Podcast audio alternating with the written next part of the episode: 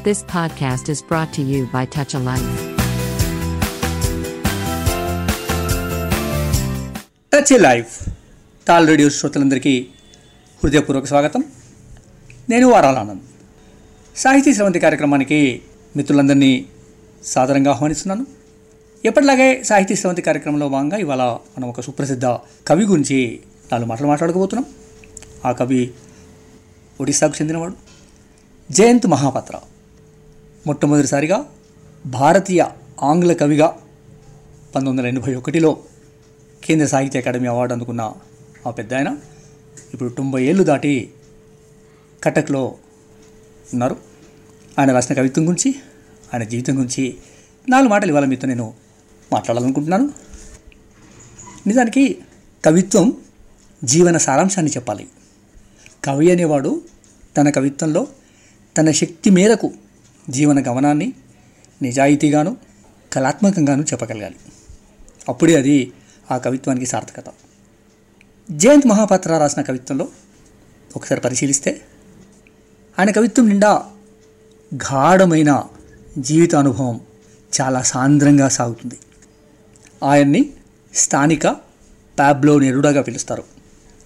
ప్రపంచ ప్రసిద్ధి పొందిన భారతీయ ఆంగ్ల కవుల్లో ప్రముఖుడైన జయంత్ మహాపాత్ర ఒకచోట ఇట్లా అంటాడు. నేను ఒక కవిత రాయాలనుకున్నప్పుడు ఒక ప్రతీకతో ఆరంభిస్తాను.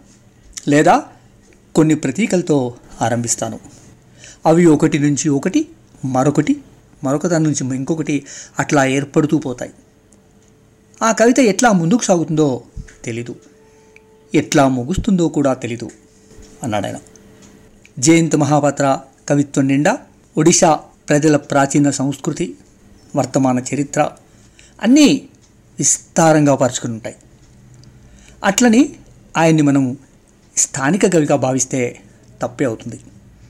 ఆయన కవిత్వం స్థానీయత నుండి విశ్వజనీనమైన భావన వైపునకు ఒడిస్సా ప్రాంతీయత నుండి ప్రపంచవ్యాప్త దృష్టికోణాన్ని తన కవితల్లో ఆయన ఆవిష్కరిస్తాడు. ఆయన కవిత్వం ప్రపంచ ద్వారాల్ని ఒడుపుగా తెరుస్తుంది.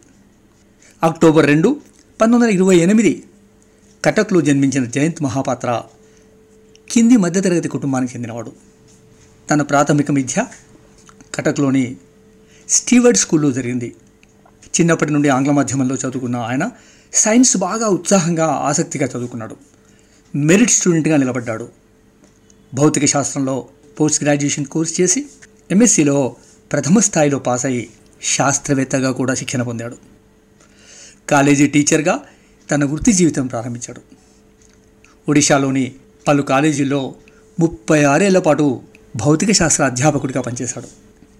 Gangadhar Meher college Sambalpur BJP college Bhubaneswar Fakir Mohan college Balasore Ravenshaw college Cuttack లాంటి అనేక కాలేజీల్లో ఆయన పనిచేశారు. విద్యార్థులకి సైన్స్ ముఖ్యంగా భౌతిక శాస్త్రం ఆ శాస్త్రంలో ఉన్న లోతుపాతుని విస్తారంగా చెప్తూ వచ్చాడు. నిజానికి చిన్నప్పటి నుండి ఎప్పుడు కూడా కవిత్వం రాయాలని కానీ కవిని కావాలని కానీ ఆయన అనుకోలేదు. చాలామంది కవుల కంటే భిన్నంగా జయంత్ మహాపాత్ర తన ముప్పై ఎనిమిదవ ఏట కవిత్వం రాయటం మొదలుపెట్టాడు. ఆయన ఇంగ్లీష్ ఒడియా రెండు భాషల్లోనూ అప్పటి నుంచి విరివిగా రాశాడు. భారతీయ ఆంగ్ల కవిగా ప్రపంచవ్యాప్తంగా పేరు గడించాడు ఆయన ఆయన మొట్టమొదటి పుస్తకం close the sky ten by ten పంతొమ్మిది వందల డెబ్బైలో అచ్చయింది అప్పటిదాకా భౌతిక శాస్త్రం బోధిస్తూ ఉన్నప్పటికీ ఆయనకు నవలలు కథలు బాగా ఇష్టంగా ఉండేవి. అందులోనూ ఇంగ్లీష్ వచనం బాగా చదివాడు. కానీ ఎప్పుడూ కవిని కావాలని అనుకోలేదు. కవిని అవుతానని కూడా అనుకోలేదు. కానీ కవిత్వంలోకి గుడ్డిగా వచ్చేశాడు. ఎటు పోతున్నాడో తెలియని స్థితి. కవిత్వ తొలి రోజుల్లో ఆయన కవిత్వం నిండా స్వీయ స్పృహ అధికంగా కనిపిస్తుంది. అయితే కవిగా మొదటి రోజుల్లో పడిపోయాను లేచాను ఎదిగాను అని కూడా అంటాడు మహాపాత్ర. బహుశా అప్పటిదాకా ఆయనలోనే నిబిడీకృతమై ఉన్నటువంటి ఒక కవితాంశ ఒక భావావేశం సృజనాత్మకత పెళ్ళుబికి కవిత్వంగా రూపుదిద్దుకుందేమో అనిపిస్తుంది. ఆయన రాయకుండా తన భావాల్ని చెప్పకుండా ఉండలేని స్థితికి గురై విస్తృతంగా రాయడం ప్రారంభించాడు విస్తృతంగా రాశాడు. రెండు భాషల్లో రెండు చేతులతో రాశాడని చెప్పాలి. అంత విస్తారంగా రాశాడు. రాయడమే కాదు ఆయన విస్తృతంగా చదివాడు. అట్లా చదవడం వల్లనే తనకు భాష ఉంటబట్టింది. ఆ భాషను కవిత్వంలో వాడాడు. చిన్నప్పటి నుండి మిషనరీ స్కూల్స్లో చదవడం వల్ల ఆయనకు ఇంగ్లీష్ స్వభావ సిద్ధంగానే వచ్చింది. తన అకాడమిక్ క్యారియర్ మొత్తం మీద ఒడియా భాష జయంత్ మహాపాత్రకి సెకండ్ లాంగ్వేజ్గా ఉండింది అయినా ఆయన చుట్టూ ఉన్నది ఒడియా భాష ఒడియా ప్రజలు. వారితో మమేకం అయి ఉండడంతో ఆయన రచనల్లో ఆ జీవితం ఆ భాష ప్రభావం అమితంగా కనిపిస్తుంది. తాను నివసించిన ఒడిశా ప్రాంత చరిత్ర సంస్కృతి ఆయన్ని తీవ్రంగా ప్రభావితం చేశాయి. జయంత్ మహాపాత్ర ఇంగ్లీష్ కవిత్వంలో ధనించే లయ రిధం అంటాం కదా ఆయన ఇంగ్లీష్ కవిత్వంలో ధ్వనించే రిధం మిగతా బయటి దేశాల ఇంగ్లీష్ భాషా కవుల కంటే భిన్నంగా ఉంటుంది. దానికి ప్రధానంగా ఆయనపై ఉన్న ఒడిశాలోని మౌఖిక సాహిత్యము జానపద గీతాల ప్రభావం అని చెప్పుకోవాలి. జయంత్ మహాపాత్ర కవితా సంకలనం ఎ రెయిన్ ఆఫ్ లైఫ్ కవితలన్నీ బ్రిటన్లోని క్రిటికల్ క్వార్టర్లీ టీఎల్ఎస్ వంటి పత్రికల్లోనూ చికాగో రివ్యూ లాంటి పత్రికల్లోనూ వచ్చాయి. అంతేకాదు అమెరికా ఆస్ట్రేలియాలోని సాహిత్య పత్రికల్లో కూడా మహాపాత్ర కవితలు వచ్చాయి. దాంతో ఆయన పుస్తకానికి జూకోట్ గ్లాడ్స్టైన్ అవార్డు వెతుక్కుంటూ వచ్చింది. జయంత్ మహాపాత్ర ఇప్పటికీ ముప్పైకి పైగా కవితా సంకలనాలు వెలువరించారు. అందులో అధికంగా ఇంగ్లీష్లో రాశారు. కొన్ని ఒడియాలో కూడా రాశారు. జయంత్ మహాపాత్ర ప్రధానంగా కవిత్వం రాసినప్పటికీ ఆయన వచనం కూడా రాశారు. డోర్ ఆఫ్ ద పేపర్స్ పేర కవితా సంకలనం వెలువడింది. అనేక వ్యాసాలు తన జ్ఞాపకాలు కూడా రాశారు. అంతేకాదు జయంత్ మహాపాత్ర అనేక ఒడియా కవితల్ని ఇంగ్లీష్లోకి అనువదించారు. అనువాదకుడిగా కూడా జయంత్ మహాపాత్రకి గొప్ప పేరుంది. అనువాదం గురించి ఆయన రాస్తూ ఒకసారి ఎక్కడంటే అనువాదం వల్లనే మన సాహిత్యం బయట ప్రపంచానికి తెలుస్తుంది బయట ప్రపంచ సాహిత్యం మనకు తెలుస్తుంది. అనువాదం అన్నది ఒక ముఖ్యమైన సాహిత్య ప్రక్రియ అని ఆయన నిర్ద్వంద్వంగా చెప్తాడు. అనువాదాన్ని తక్కువ చేసి చూడకూడదు. అనువాదం ప్రధాన స్రవంతి సాహిత్యంతో సమానమైన ప్రతిభతో కూడుకున్నది అని ఆయన అంటారు. ఆయన కవితా సంకలనం రిలేషన్షిప్కి పంతొమ్మిది వందల ఎనభై ఒకటిలో కేంద్ర సాహిత్య అకాడమీ అవార్డు వచ్చింది. దాంతో ఆయన మొట్టమొదటి భారతీయ ఆంగ్ల కవిగా ఆ అవార్డు అందుకున్నాడు.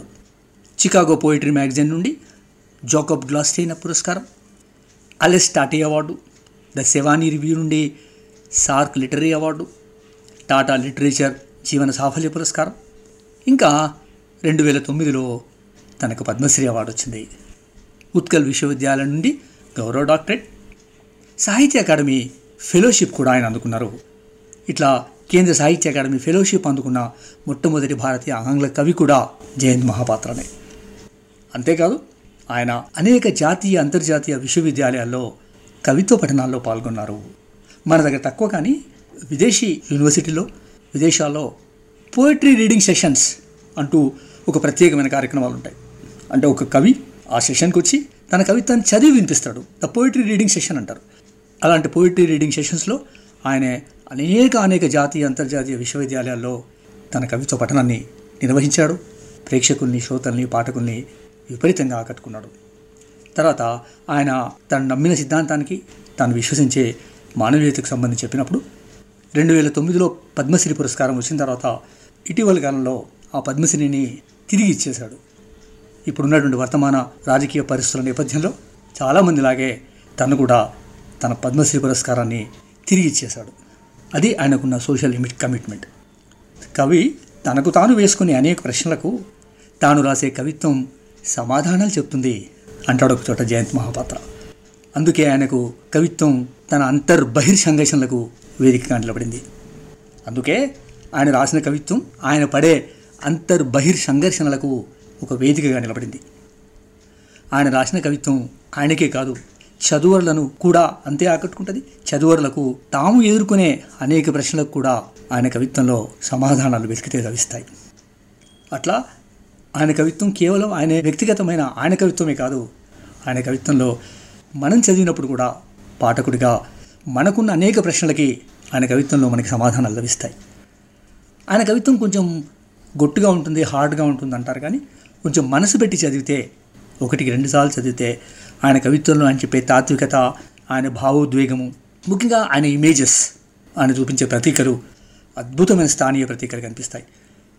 ఆయన చదివిన తర్వాత నా అనుభవం ద్వారా నేను చెప్తున్న సత్యం ఇది. ఎవరికైనా చదవడం రాయడం ఒక మంత్రంలా పనిచేస్తుంది. అది ఆ పాఠకుడిలో ఉన్న అనేక అనేక బాధలకు సంక్షోభాలకు తెరిపినిస్తుంది. అందులో ముఖ్యంగా రాయడం వలన కవిలో పెళ్ళుపుకే ఉద్వేగం కాగితం మీదికి ఒలికి అతను అతని మనసు నిమ్మలమవుతుంది. అంటే చదవడంతో పాటు ముఖ్యంగా రాయడం వలన ఆ కవిలో పెళ్ళుబుకిన ఉద్వేగం కాగితం మీదికి ఒలికి అతను అతని మనసు నిమ్మలమవుతుంది. జయంత్ మహాపాత్ర కవిత్వం కూడా అంతే. ఆయన కూడా అంతే. రాస్తూ తాను ఎంతో ఉపశమనం పొందుతానని అంటాడు. కవి తాను స్వేచ్ఛగా రాయాలి. తన అవగాహనకు స్థాయికి అనుకూలంగా రాయాలి.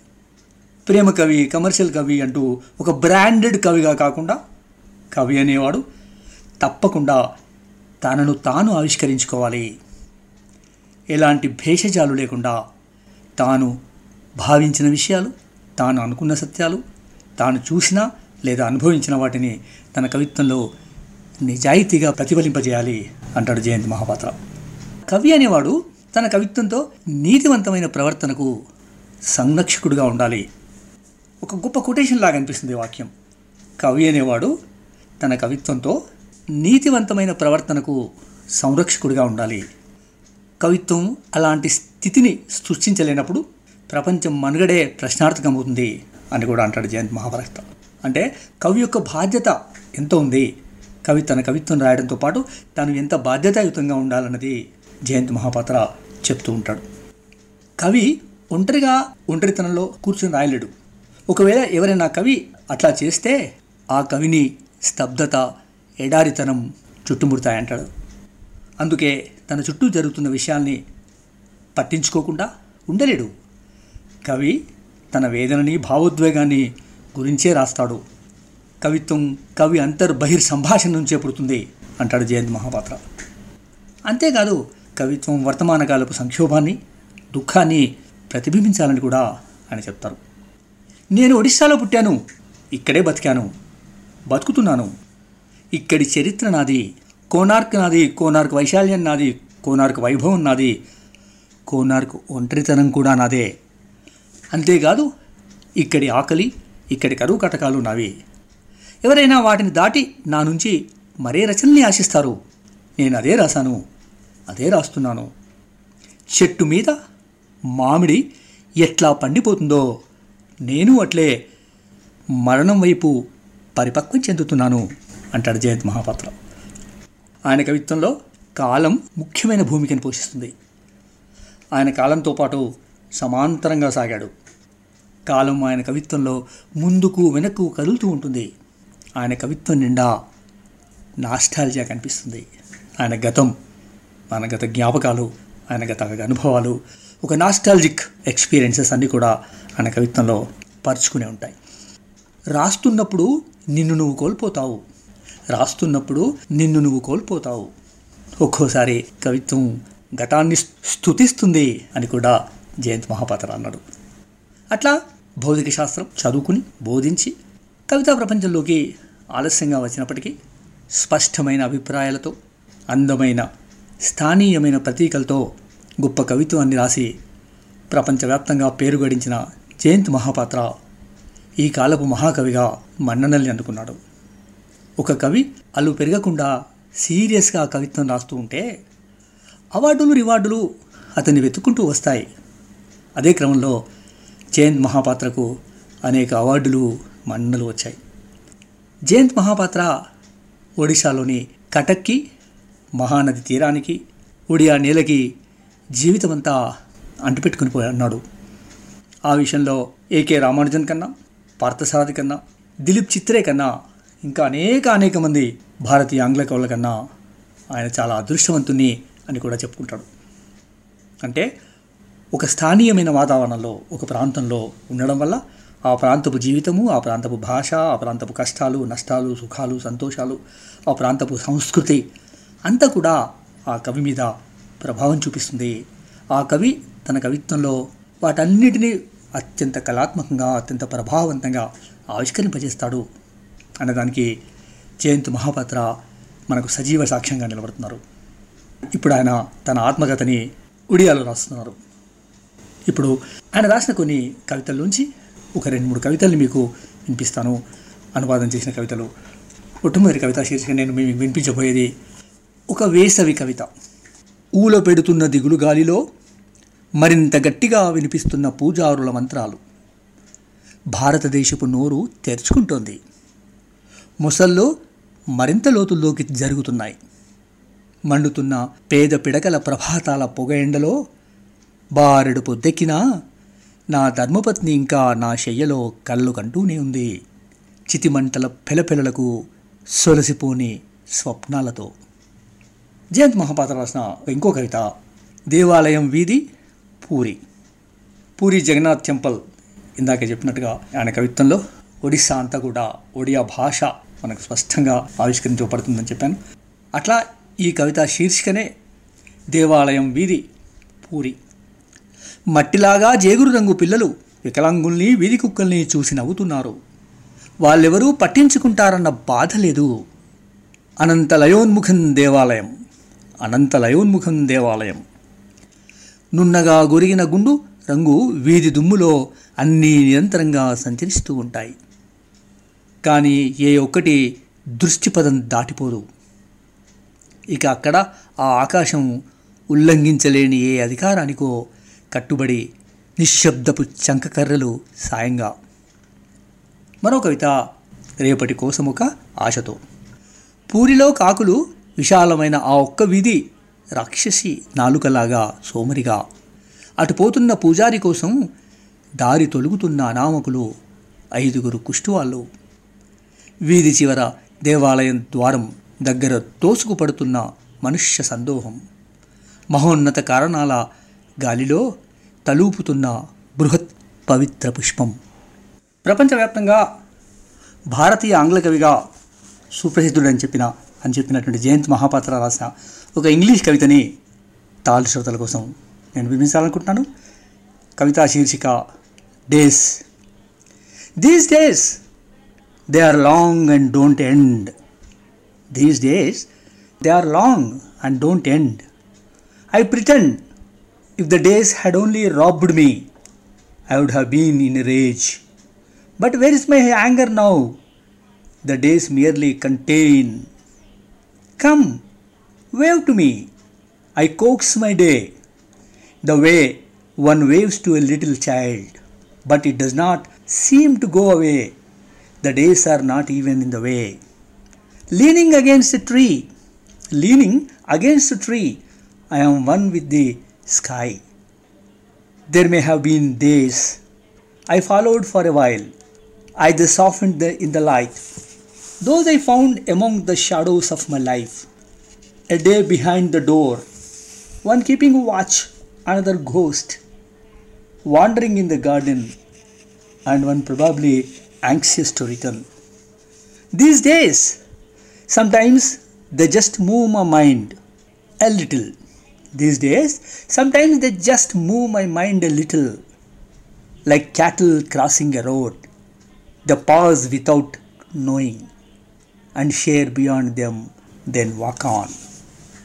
ఇట్లా అద్భుతమైన కవిత్వం రాసిన వాడు జయంత్ మహాపాత్ర జయంత్ మహాపాత్ర ఇవాళకి సజీవంగా ఉత్సాహంగా కటక్లో ఉన్నారు కటక్ గురించి మాట్లాడుకున్నప్పుడు కటక్ వెళ్ళి ఆయన అడ్రస్ చెప్పాలంటే కేవలం జయంత్ మహాపాత్ర కటక్ అంటే చాలు ఆయన మనం చేరుకోవచ్చు అని చెప్తారు. అంత లబ్ధప్రతిష్ఠుడు అంత విస్తారంగా రాసినవాడు అంత విస్తారంగా దేశ దేశాలు తిరిగినవాడు యూనివర్సిటీలో మాట్లాడినవాడు యూనివర్సిటీలో తన కవిత్వాన్ని పఠించినవాడు. ఆయన ఇంకా మన కళ్ళ ముందు సజీవంగా ఉన్నారు. ఆయన ఇంకా ఉత్సాహంగా ఉన్నారు. తొంభై ఏళ్ళ వయసు దాటిన తర్వాత కూడా ఇప్పటికీ రాస్తూ ఉన్నారు. ఇప్పటికీ ప్రముఖంగా ఉన్నారు. అలాంటి జయంత్ మహాపాత్ర గురించి నాలుగు మాటలు. మీతో పంచుకునే అవకాశం కలిగినందుకు చాలా సంతోషంగా ఉంది.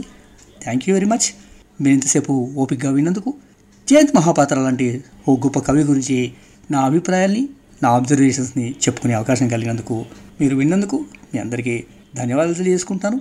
అంతేకాదు ఈ అవకాశాన్ని ఇచ్చిన టాల్ రేడియోకి టచ్ లైఫ్కి కూడా thank you very much thank you అండి. సెలవు తీసుకుంటాను. నేను మీ వారాల ఆనంద్. మళ్ళీ వారం మరో మహాకవి లేదా మహా కళాకారుడు మహా రచయిత గురించి మీతో మాట్లాడడానికి వస్తాను. అప్పటిదాకా సెలవు థ్యాంక్ యూ అండి bye You have just listened to Tall Radio Podcast. For more podcasts, visit www.touchalife.org.